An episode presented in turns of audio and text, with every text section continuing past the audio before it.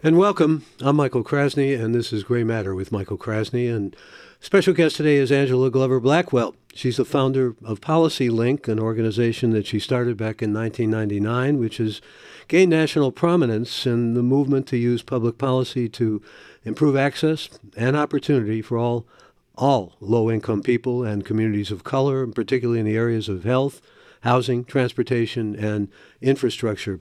She's also the host of the Radical Imagination podcast and professor of practice at the Goldman School of Public Policy at the University of California, Berkeley. She's an attorney and she was senior vice president of the Rockefeller Foundation and was a partner at Public Advocates and is the author of The Curb Cut Effect and co author of a book called Uncommon Common Ground Race and America's Future. She serves on numerous boards and advised the Board of Governors of the Federal Reserve as one of the 15 members of the inaugural Community Advisory Council. She's also a recipient of the John W. Gardner Leadership Award and the Peter E. Haas Public Service Award from UC Berkeley, and I'm delighted to be in conversation again with you, Angela. Welcome. Thank you. I'm delighted to be here. Well, I guess I'd like to start with you. Uh, before I, I start with questioning, I, I just want to say, and I think you probably know this, uh, I've been a long time admirer and uh, have great respect for the achievements that you have under your belt, so to speak, from decades of work uh, on behalf of the people. Uh, in the broadest sense, and uh, people of all colors, uh, but also, especially in many ways, identified with communities of color.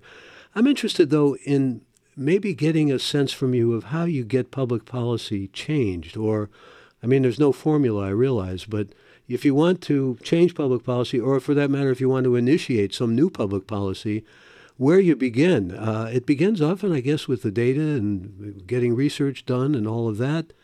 But other than putting a lot of money in the pocket of politicians, what kind of advice and wisdom do you have to share just about seeing something turn? And change. Well, I certainly have not been in the position to put a lot of money in the pocket of politicians, so I've had to start someplace else. Which is one of the reasons I am in admiration of you, yes. And it starts with the people. It for me, because I didn't study public policy, and I've never been an elected official, and I've never run a government agency. I'm involved with public policy because I started off as an organizer with people, understanding what the challenges were. Started off in New York City, did it in LA, and have certainly done a, a fair amount of it in the in the Bay Area. But as an organizer, one of the things that you learn to do is listen and to listen for the purpose of problem solving. And the more you learn about what's going on in the lives of low income people, particularly low income people of color, you recognize that as hard as people are trying, as hard as they're working, as much desire as they have to be able to make a better life, the system is stacked against them. And once you have that insight, you start learning more about how things work.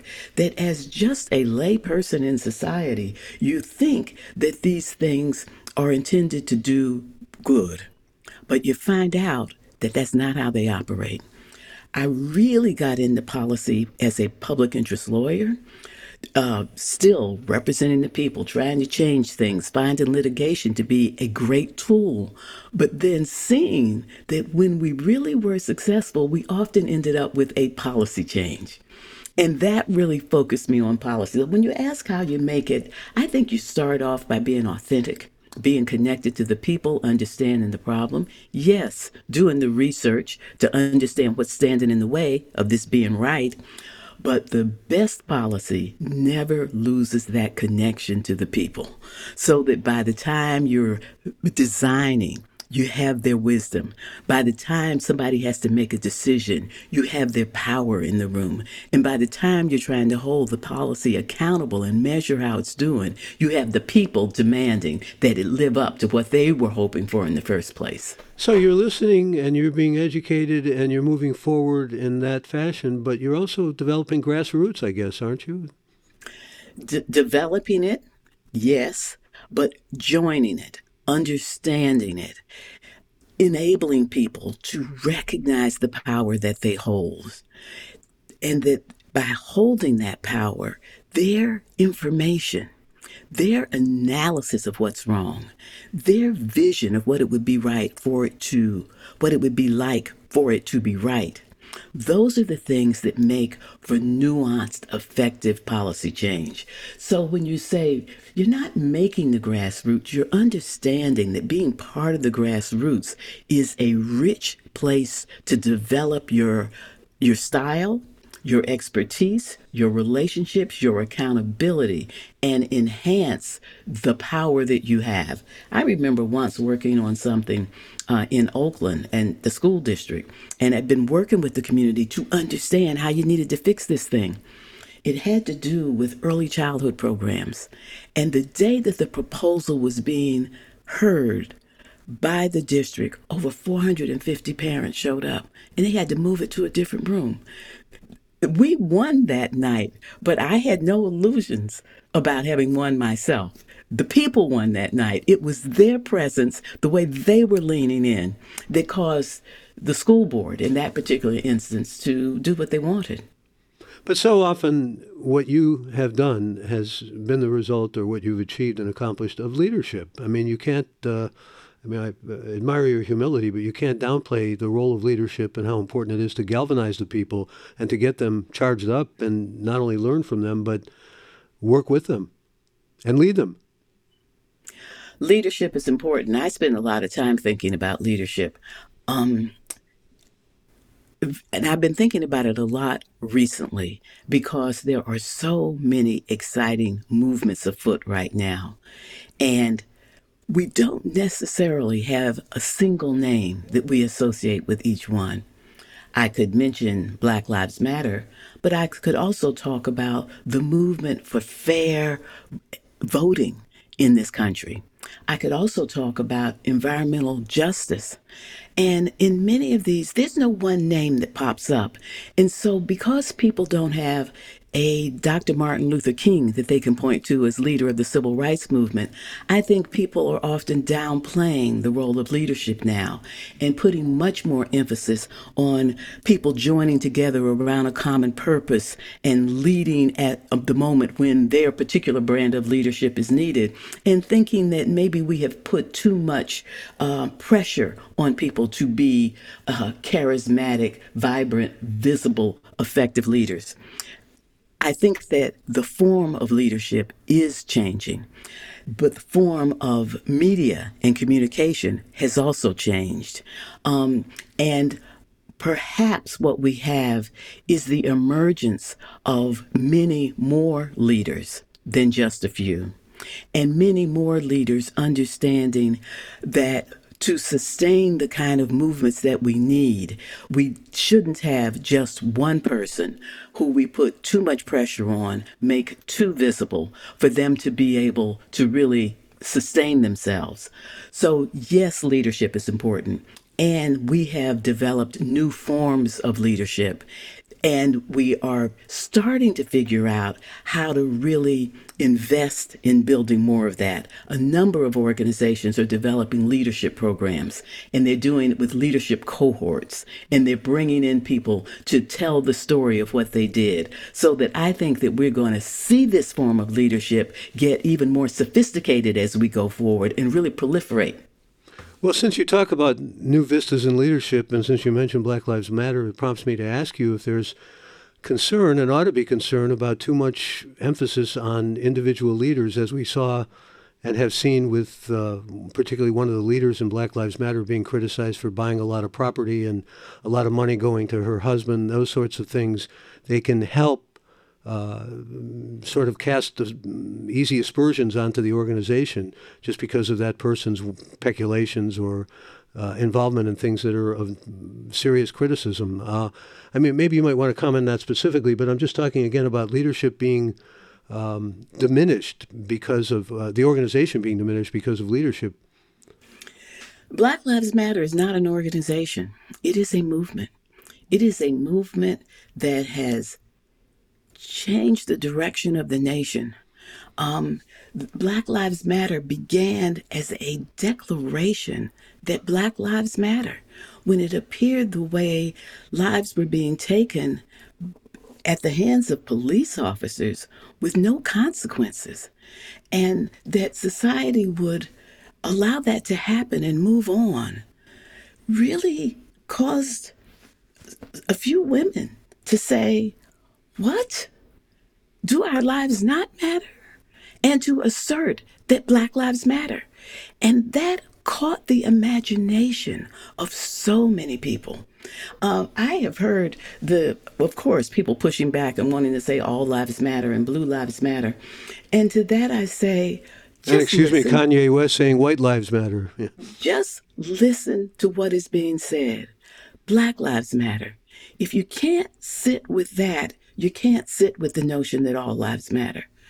And so the Black Lives Matter movement has moved across the country, it has moved across the globe because people had an awareness that at a certain point you have to stand up for it. And so it's not an organization, it's a movement with thousands of leaders. So that's the kind of collective leadership that you're talking about leadership from the ground up. Collective leadership is um, takes many forms. That is one form.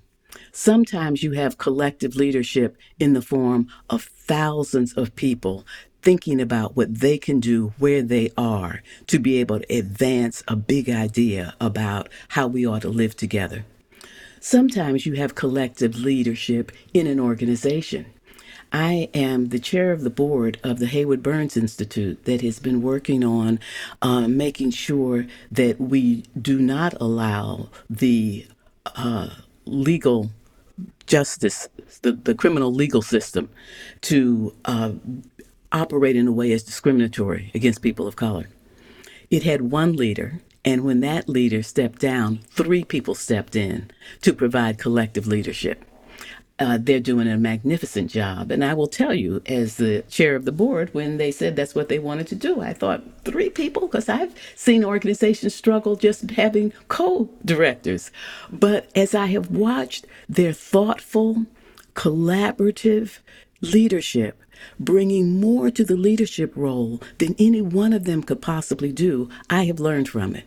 I have also seen this kind of leadership at the movement level as I have looked at what's been happening in Georgia, making sure that everybody is able to vote and have their vote count. There are multiple organizations that seem to be working in collaboration to make sure that the entire geography is covered, that the entire demographic um, uh, population is getting the attention that's needed, a different kind of collective leadership. I have seen PolicyLink uh, engaged in leadership, making sure that the Biden administration lives up to its commitment to making sure that government is leading in a way that is anti racist and promotes racial equity.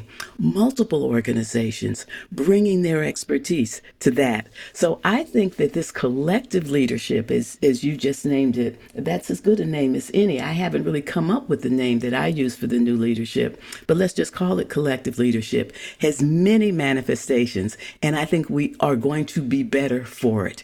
I think that we will be less inclined to burn out our leaders. And one of the things that I'm learning from younger leaders today is to pay more attention to um, to their to themselves, to pay more attention to balance, to pay more attention to things like collective healing and to take time to uh, regenerate their spirit.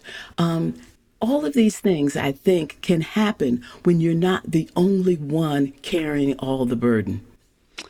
You mentioned racial equity, and I want to talk with you about that specifically and about equity in general. Um, one of the things that has always occurred to me is how you define racial equity and when you try to establish parameters or goals or aspirations, uh, how you determine what actually represents real achievement and real movement forward. Um, there's a kind of a problematic situation going on right now locally here in San Francisco uh, I don't want to get too local with this because we have people who are joined us from all over the world, but it's it's maybe emblematic in some ways. Uh, the head of elections there, who's been, and I don't, not asking you about this specifically, but we can kind of ground this in terms of your response in general to the problems that have accrued. Uh, head of elections, who is highly regarded by the people who work for him and uh, uh, thought to be an innovator and a leader of great not a collective leader, an individual leader of great uh, accomplishment and achievement. And there's a racial equity uh, legislation that has gone through, and the decision, therefore, is he should leave and be replaced by someone of color. Those kinds of quandaries, and they are quandaries, and they're vexing to many people. Um, how do you get racial equity when it means, for example, removing people who are seen to have racial privilege, white privilege? Um, get into the whole paradox of uh, that nature of what is white privilege and so-called um, critical race theory and all that. But I'm just wondering what your response is to the idea that um, there, there are, for example, this brings up a question in my mind also of triage. When you talk about communities of color and equity for communities of color, there are many who say, shouldn't we be thinking of class since there are poor people who are white people and who need attention? Um, how do you respond to those kinds of questions, and where do you see them relevant to moving forward progressively in ways that are equitable? Hmm. Well, there was a lot in there. yeah, and you can unpack it any way you want. Yeah. yeah. I, am going to start with the way that you started, though, just so the listeners know what I'm talking about when I say equity. Um, part of what you talked about is what is racial equity? Well, for me, equity is just and fair inclusion into a society in which all can participate, prosper, and reach their full potential. And the most important word in that phrase is all. Just and fair inclusion into a society in which all can participate, prosper, thrive, and reach their full potential. Be, be clear about what we want. In order to make it for all, we have to be able to pay attention to those who are who have been made most vulnerable, been most marginalized, been most oppressed, have the most difficult time being able to reach their full potential. That means you've got to pay attention to race. So, racial equity is the nuanced approach to achieving equity by understanding that if you don't start with race, you will never achieve equity. And if you start with those who have not been the most marginalized, you're going to have to keep coming back to the issue again and again. So when I say, to me, equity and racial equity are synonymous because you can't have equity without racial equity, certainly in this society, because we know who has been most marginalized and made most vulnerable. So I want to talk about trying to achieve equity in the context of institutions, whether we're talking government institutions, for profit businesses, civil society, in which the people who have suffered the most understand the injustice in society the best and have the most skin in the game of having these systems work in ways that are fully inclusive have been locked out of top leadership positions have been locked out of governance, have been locked out of having access to make decisions about the resources that will allow these things to be able to move in a more equitable direction. And so, if you are a leader committed to equity, you have to be thinking about the goal and not just your leadership post. So that when people feel their leadership is being challenged and people are white or white men in particular, and they feel that it's unfair because they've been trying to do the right thing.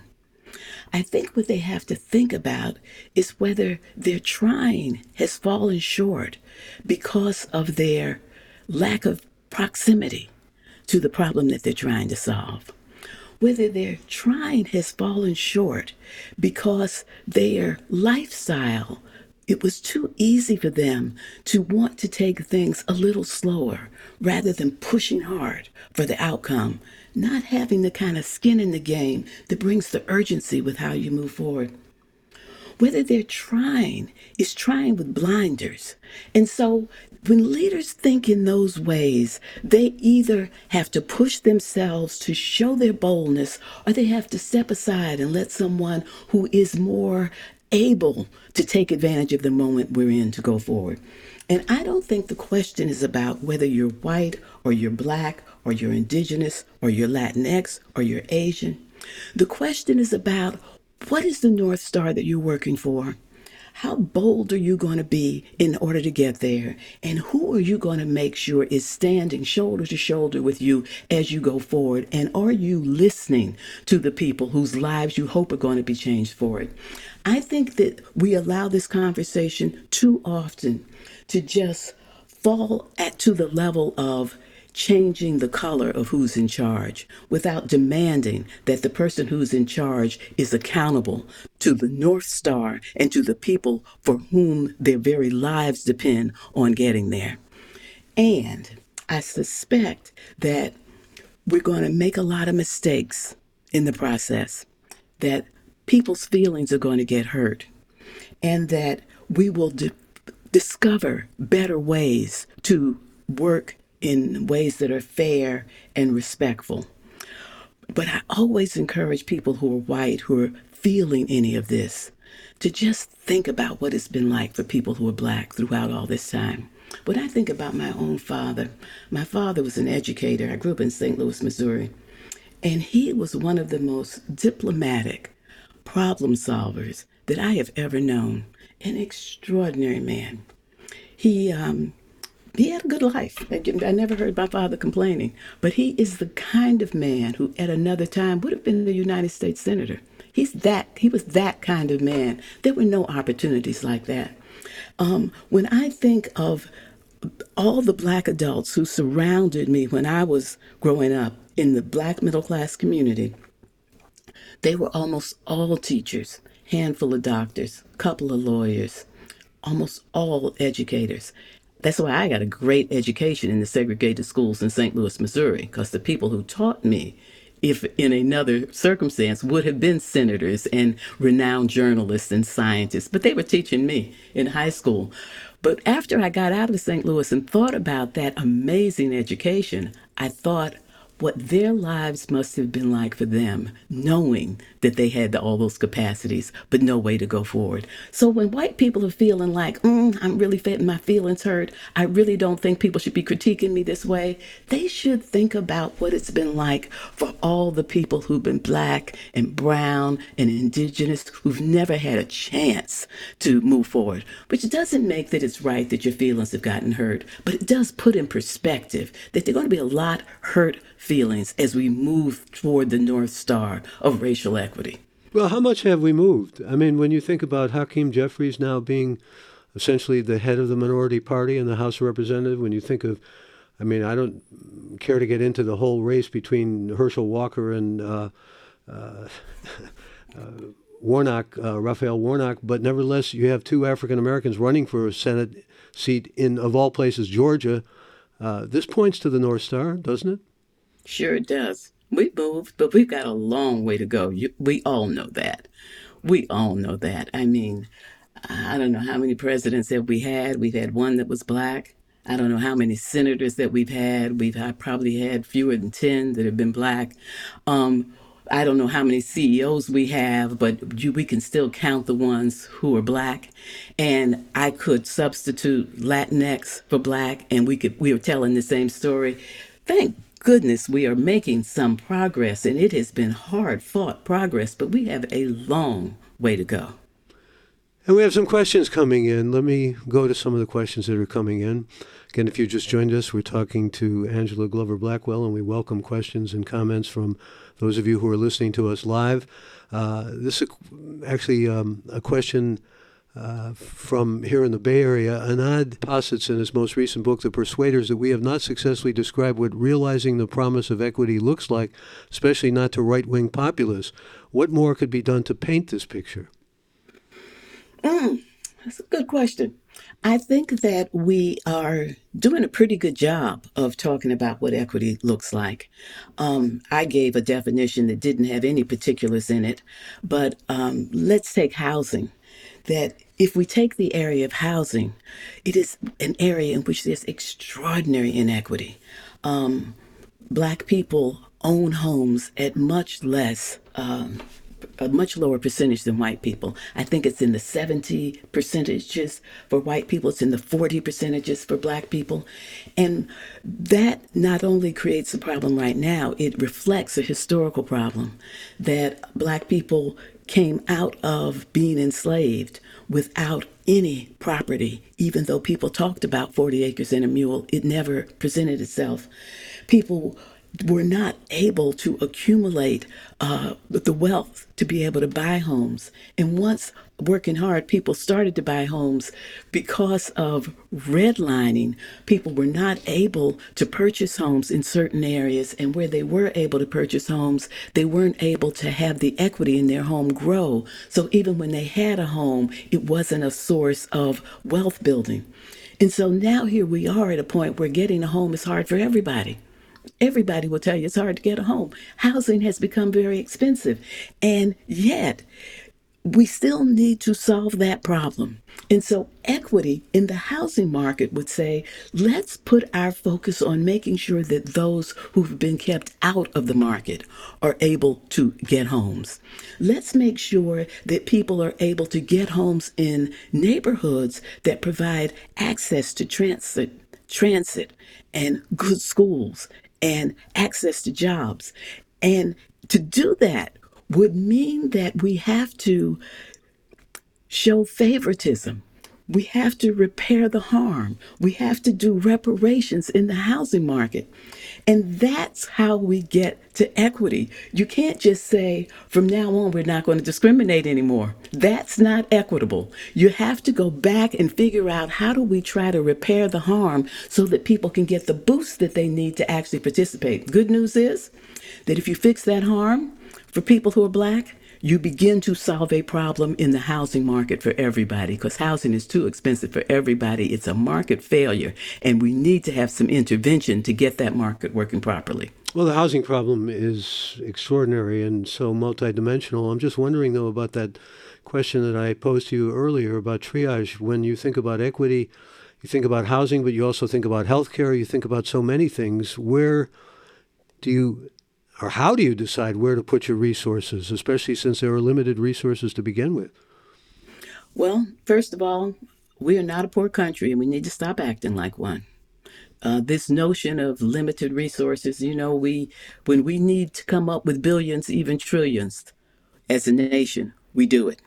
Uh, we know that we have created more billionaires than anybody thought possible. So we are not a poor country. We need to stop acting like one, and we shouldn't be thinking about triage because we don't have any money to address the problems. We don't need to engage in triage. We need to be able to do the things that government is supposed to do. We need to have businesses work in ways that are equitable and um, and fair we need to be able to build an economy and a democracy that really makes sure that the people can thrive. And while a single organization may need to make a decision about whether it's going to be an education organization or a housing organization or an environmental organization, but as a nation, we don't need to engage in triage. We need to have everybody live in accessible, affordable, decent housing all children need to have high quality education, not as a gift, but because the nation needs to have an educated populace to, for democracy to thrive, but for the businesses to be able to have access to what they need. If we don't stop destroying the planet, people are not going to be able to thrive. They aren't even going to be able to live. We need to be working on ways that actually save, improve, preserve our environment. We need to make sure that we are training people for jobs. And when people work and go to work every day, they should not be poor. They should be make living, making living wages. And if they're making living wages, the economy will flourish. There is no concept of triage when we think about the future. We have to focus on all of those fronts. Now, you might ask, do we need to prioritize focusing on people of color? I would say yes. And I say yes, not to exclude people who are white. We need to get to the all, which includes white people, it includes all. But by making sure that we are solving problems with nuance and specificity for those who have been most marginalized. Because only when we solve problems from the point of view of those who are most marginalized do the benefits really cascade out in a way that we build a strong foundation that enables everybody to thrive. And so when I think about triage, it's not leaving anyone out or thinking we'll get to you later. I think about focus. Focus where the problem is most severe, and you build a foundation and a knowledge base that allows you to solve problems at a grand level. Well, since the questioner brought up right wing populists, uh, what do you say to those who bring up the bugaboo of socialism and they say, you know, when you're talking about the kind of equity that you are advancing or advocating, this is socialism, this is giving government too big a role? Um, you know, I try not to get distracted by the labels and to try f- to focus on what is needed. And when you focus on what is needed, there are some surprising insights that a lot of people who I think would be captured when we talk about the right wing are people who are nostalgic for a time that never was, nostalgic for a time when everything they felt everything was just fine. And while it may have been pretty good for them, there were so many people for whom it was not good. And we're reaping the results of that now. What happens when you leave huge swaths of the population behind and allow only part of the population to flourish? So, what people are nostalgic for really didn't exist in the way that they remember it. And it didn't ex- what they did have they don't fully understand. A couple of things i want to point out. That they're the gi bill the gi bill which really started it's a perfect example of focusing on the most vulnerable. It really started after world war ii when some of the leaders were thinking that the people who were returning, the 16 million veterans who are returning from the war, a few of them, maybe 100,000, are going to need a little extra help to get on their feet. And they started the GI Bill to give people some education help, some help getting a mortgage. 8 million of the 16 million took advantage of the educational opportunities. Many others took advantage of the mortgage opportunities. It is no exaggeration to say that that was a huge contribution to making the white middle class. And I have to say the white middle class because it was actually administered in a discriminatory way. That when we think about California, California after the war really had a population mostly people had migrated from other part of the country, mostly white, not that healthy, not that well educated, not that skilled. California invested in that population, building an educational system that for decades was the envy of the nation, if not of the world, a healthcare system, and investing so that by 1962, California was on the front of Time magazine bustling California, the, the main place in the country that had really been able to do well by investing. The GI Bill invested in white people. California invested in white people. The building of the suburbs, allowing people to be able to move to suburban uh, suburban communities with government backed mortgages, with the infrastructure being laid with government dollars, with the schools being built with government dollars. People remember all this as some wonderful um, pick yourself up by your bootstrap story of a white middle class. It happened because of government investment. Now, people didn't call it socialism then, they called it good government. And what we need is good government that actually has the resources, the planning, the reach, the goals, and the measurements of are we making sure that everybody can participate, prosper, and reach their full potential. Here, here. We also need good leadership, though. I would get back to that. We have, a, unfortunately, in some ways, a dearth of good leadership now, in my judgment. But I, we also have um, some people who have questions. And since you brought up education, I'm going to go to Eric uh, up in Washington, D.C., who says, as a professor, how do you feel about the current education system? Are students in general better prepared today compared to decades past? Um, well, I can certainly say they are not as prepared today as they need to be.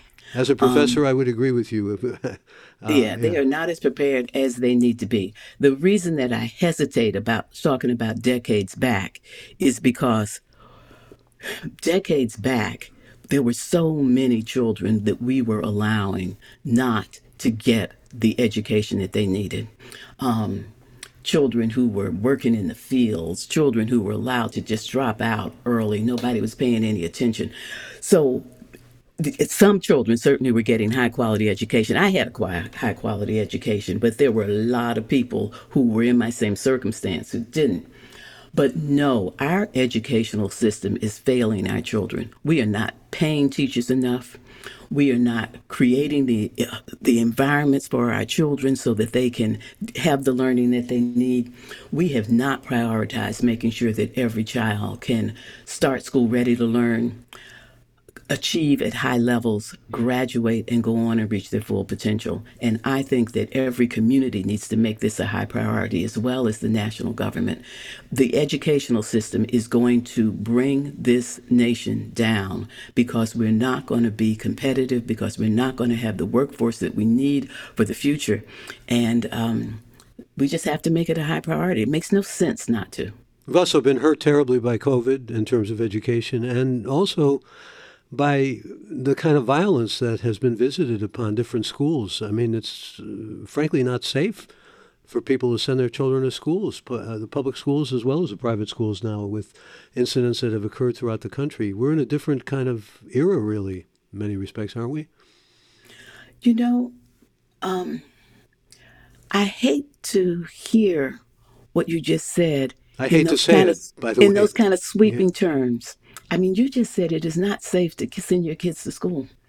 And we all know the horrible things that have happened in a few schools. Let me But amend that, Angela. People yes, don't feel safe sending their kids to schools. Yeah, Yeah, right. that that's that's a better way to say Yeah, it because the truth of the matter is millions of kids go to school every day and yeah. they are safe. And we have to stop allowing ourselves to be so frightened by a media that we aren't um, working hard for what we've always worked hard for. I think that there's nothing worse for your mental health right now than to spend the day watching the news because it will just scare you to death. And the extremes of what's happening in society become the, the main event in your mind. It is important to have a realistic view of where we are, which includes understanding the problems, the problems because we have unregulated guns, the problems because we're under uh, investing in education, the problems because we are not valuing the climate and that we're allowing uh, the, the earth to be damaged in a way that it won't support human life for long. These are all real issues, but let's move into them with a knowledge base about exactly where we are, about what progress can be made, what progress has been made, and how we're going to allocate our resources and not become so frightened that we throw up our hands and think nothing can be done. We are not at a point where nothing can be done. We are making progress. We do see more people of color in positions of power and influence. We do see more white and black and Asian and Latinx and indigenous people forming coalitions and working in ways that are expressing solidarity as I have never seen it before. I don't know whether to say the ga- the glass is half full or half empty, but I do know that there are exciting things that we can point to that should be helping us to do more of that rather than frightening ourselves into thinking that nothing can be done. There's a question uh, from Hershid in Central Florida, which you may have already answered in some ways, but he wants to know what brings you happiness. And I would actually add to that something that I've always wanted to ask you because I've been familiar with your work now for years. What keeps you passionate? What drives you? Um, I mean, you never seem to squander in terms of your energies and your commitment and your compassion. Happiness, passion, commitment. Mm, I am passionate because I have seen the impact that working for change can bring about. Yeah, I have just seen it. Even though we have a lot of work to do, I've been involved in so many things, starting when I was a young organizer in New York City, to when I was an organizer in LA, to other things that I've worked on. I see that when people come together and they talk about what's wrong and they commit to do more than talk about it, but try to lay out what they want to see different, change happens. And when one change happens, people get inspired to work in different ways. So the thing that keeps me passionate is that I'm constantly seeing progress. Right now, I'm seeing progress. I see a threat to democracy like none I've ever seen before, but people are talking about democracy more than I have ever heard before. People are asking about how do we make sure that the difference that defines the country now, this is a world nation made up of a, an extremely diverse population. And we are still trying to realize an experiment that the people can determine the government. They can be of the people, by the people, and for the people. And the people are the people. They are the people when the nation is 90% white, and they're the people when the nation is 50% white. And we still are trying to figure out of the people, by the people, and for the people. I would posit that where we have not we have not had an example of democracy working within the context of profound difference. And we have the opportunity to demonstrate that in the United States of America. I'm passionate about that. And I'm passionate about it while January 6th looms not that far in the past. So, am I completely distraught that January 6th happened? No. I see that it is leading to people trying to figure out how do we live together and live together in ways that government is of the people, by the people, and for the people, even when the people are 50% of color. How could you not be passionate about that? What, but that is separate from my happiness. My passion doesn't bring me happiness. The happiness comes from the way I spend my time, my family, my friends, the reading I do, the the fantasies that I have. They're separate. They probably are intertwined in some ways, but it's the passion that I want to lean into here because I think these are times that are so ripe with possibility that we all ought to be passionate about reaping that possibility. I'm thinking about the great Russian novelist and writer Isaac Babel, who said, Passion rules the universe. There's a lot to be said for that. Uh, a memorable aphorism in my mind. Uh, Here's a question from Columbia, Missouri. Uh, one of our listeners wants to know Is there a single change or top three changes that our leadership could make to have the greatest impact on the lives of marginalized people? What single change or top three changes can we make in our own lives to have the greatest impact? I'm going to start with a small one. Um, it's probably it's not small at all, but it's very concrete. Guaranteed income.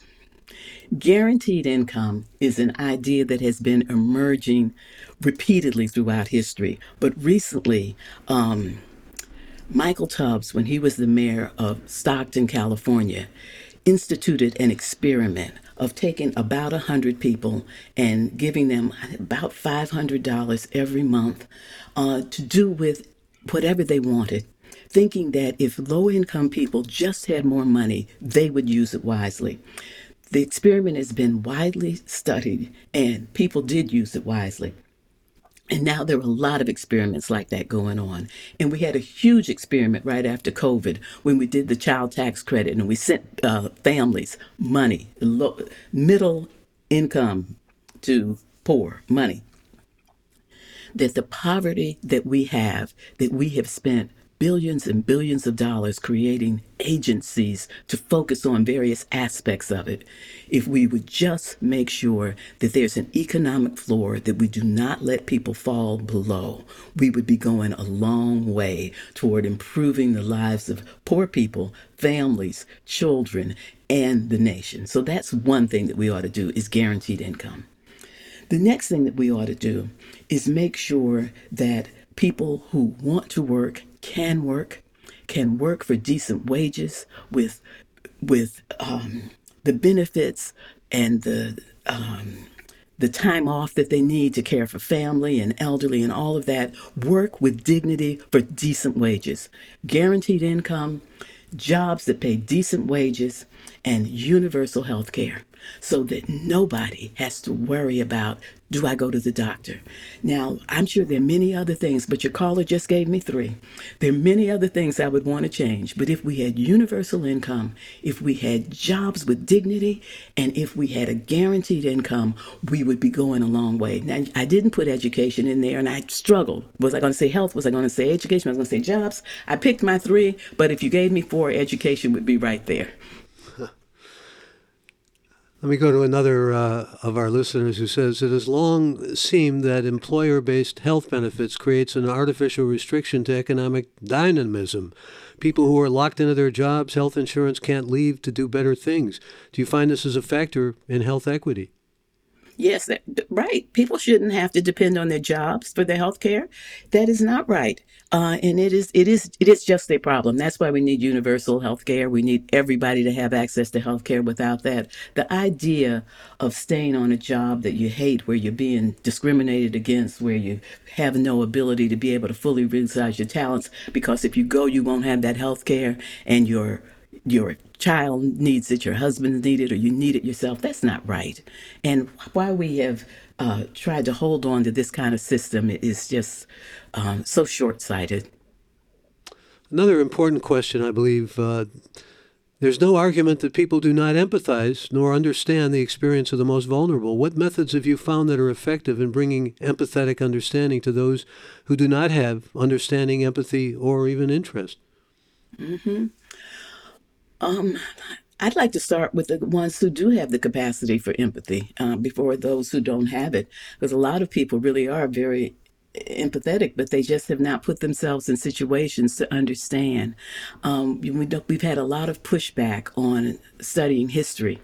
Um, the class that I teach is about race and public policy, but we start off studying history because you can't really do public policy if you don't understand um, the stolen land and genocide, the genocide of indigenous people in the stolen land. You can't do policy if you don't understand um, human bondage for the purpose of slave labor and what slavery really was and what it did. Um, you cannot really understand policy if you don't understand that after slavery, there was nothing to help people who had been enslaved to be able to make a way forward. And even not only were they not helped to make a way, but when they made a way, it was often destroyed by uh, terrorist groups that just wanted to keep people enslaved in, in, in fact, if not in law. And then you cannot understand what we need to do today if you don't realize that when black people began to leave the South because they were just so tired of the terror and the inability to work with dignity and live with dignity and protect their families, moved to the North to try to make a better way, that they built communities, extraordinary communities that were destroyed, that they weren't able to buy homes because of redlining, because banks would not give them mortgages, that they weren't allowed to benefit from the educational systems because of a segregated school system that or discrimination within an integrated school system that didn't allow the black children to be able to go forward. There are not many black people that I know who are over the age of 60 who do not tell the story of being who went to integrated schools who do not tell the story of being told by a counselor don't even apply to college you're not college material. That's not for you. I mean, you got to know that history. And if you allow yourself to know that history, your empathy will come forward if you allow yourself to be able to actually look at what's happening to people, get to know the stories of people, men, black and brown men who have been incarcerated, let them tell you about how that happened. Let them tell you about their relationship with their children and their families and their community. Let some of the people who have been left in communities that have been just destroyed by incarceration, tell you about the legacy of absence and what the women of color with children were trying to do to raise children, protect community, to make a way forward. People who have the capacity for empathy need to just educate themselves and go forward. And people who have no capacity for empathy, I don't know what to say to them. What kind of people have no capacity for empathy? What kind of people are those? I think the people who have the capacity need to educate themselves, expose themselves, get proximate to the issues, and the people who are their fellow um, fellow community members and neighbors understand what people are going through, and then use your political clout, which is your voting, to be able to put the policies in place that allow us all to thrive. Since you mentioned the historical and race, I'm prompted to ask you about perhaps a division that still exists, going back to famous book by Harold Cruse, The Crisis of the Negro Intellectual. Um, thinking about the division of thinking between Booker T. Washington and W.E.B. Du Bois. It was a central kind of binary almost. You had Washington saying jobs, jobs above all, economic independence. That's where the emphasis ought to be.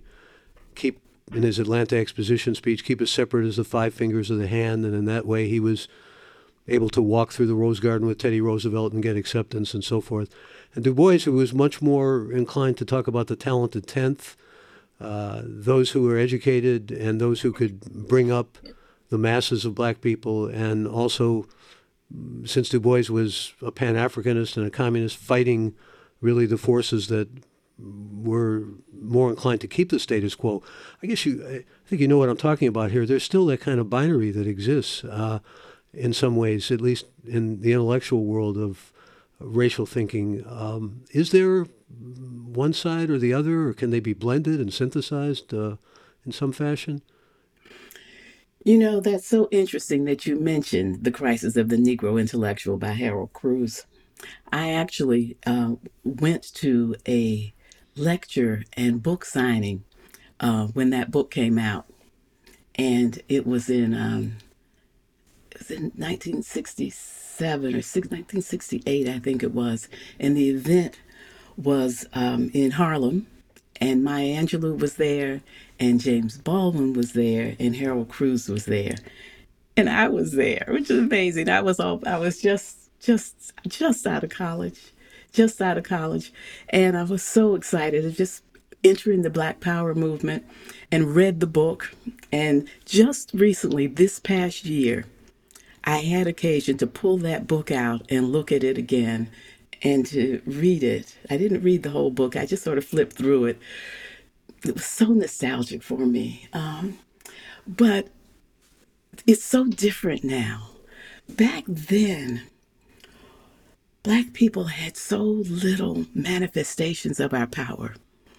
Um, we had so few manifestations of our power. Um, there so much division then because it was all about our theories of how things were going to get better. It's real now. We really have gotten to the point where we are able to influence what corporate America does. And you got to focus on this.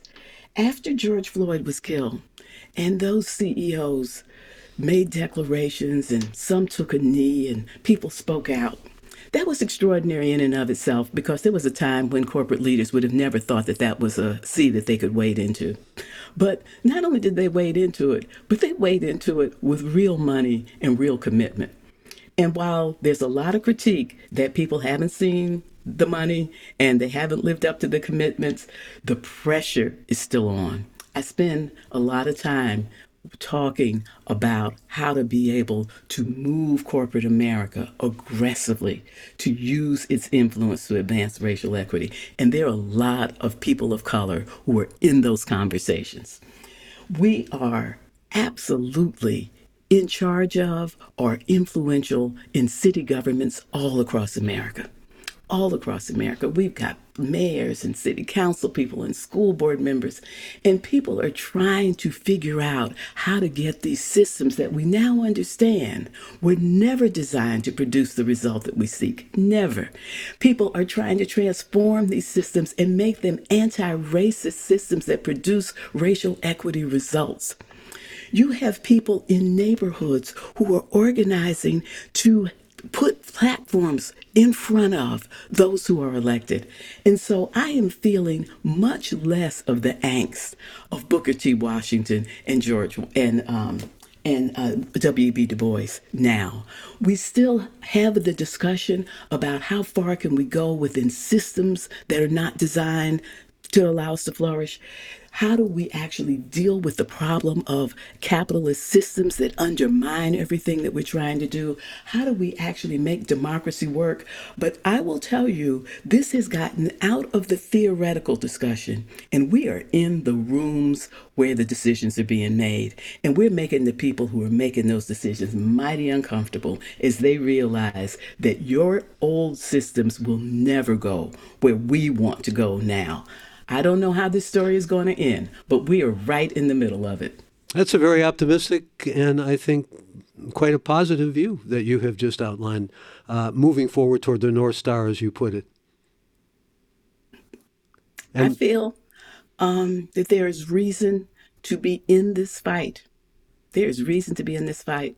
There is clarity about where we're going, and more people are seeing that they have skin in that game. Young white people today are seeing that they will not live in a flourishing nation if we don't solve these problems of racism, that it's going to hold everybody back. And those young people who joined, led, not just joined, but led the Black Lives Matter marches, uh, they didn't forget about that experience. And I'm counting on them. I hear a lot of hope here and a lot of, again, really sanguine viewpoint. Thank you. Um, I mean, it's refreshing and it's also very heartening. So maybe we can end on a note of where you see it going or where you think it will go. Well, as I said, I don't know how it's going to end and I wouldn't predict, but I know that there's enough momentum to be able to build a thriving multiracial democracy. That means a democracy that works in the context of difference, that is built on a just and fair economy. These are aspirations that we should be working toward. The economy has shown enough of its weakness that people are looking for ways that we can have more shared prosperity and not concentrated concentration of wealth the way we have it democracy has shown enough about its weakness that I think we're recognizing that we have to invest in it. In many ways, we're at a point where we can birth a new nation, do better than we have ever done in the past. I want to be about that. I don't know if we'll get there, but it's a wonderful thing to be about. Agreed. But let me bring in a kind of um, not necessarily pessimistic, but certainly uh, something to reckon with. I think about Charlottesville, and what do you say about Charlottesville and all of this? Um, I tell you, I think that there is a, an ugly part of our history that exists right into our present. And it's in its last gasp. That's not who this nation is. It's not what it's going to be. It's the last gasp of people holding on to something that was ugly. Last gasp can be long, shrill, and dangerous, but it is last. I will um, express my hope that you are speaking prophetically as this being the last gasp. It's always a delight to talk to you, and I'm certainly very appreciative of the time we've spent with you. Thank you, and please continue going on, going on, and doing all that you have done and continue to do. I didn't even cover half of what I would have liked to have talked about with you, but we did cover a great deal. And I want to thank uh, those of you who were with us this episode of Gray Matter with Michael Krasny and give you an important reminder that uh, well, to you and all those you respect and admire, to learn more about us and consider joining our ever growing community of members, simply go to graymatter.show. Thanks to all who joined us live and those who will hear this episode recorded with Angela Glover Blackwell, and special thanks to our great team Alex, Shannon, Colin, Chad, and Kevin, and a heartfelt thanks and our guest for this episode, Angela Glover Blackwell. I'm Michael Krasny. Bandwidth for Gray Matter is provided by CacheFly at C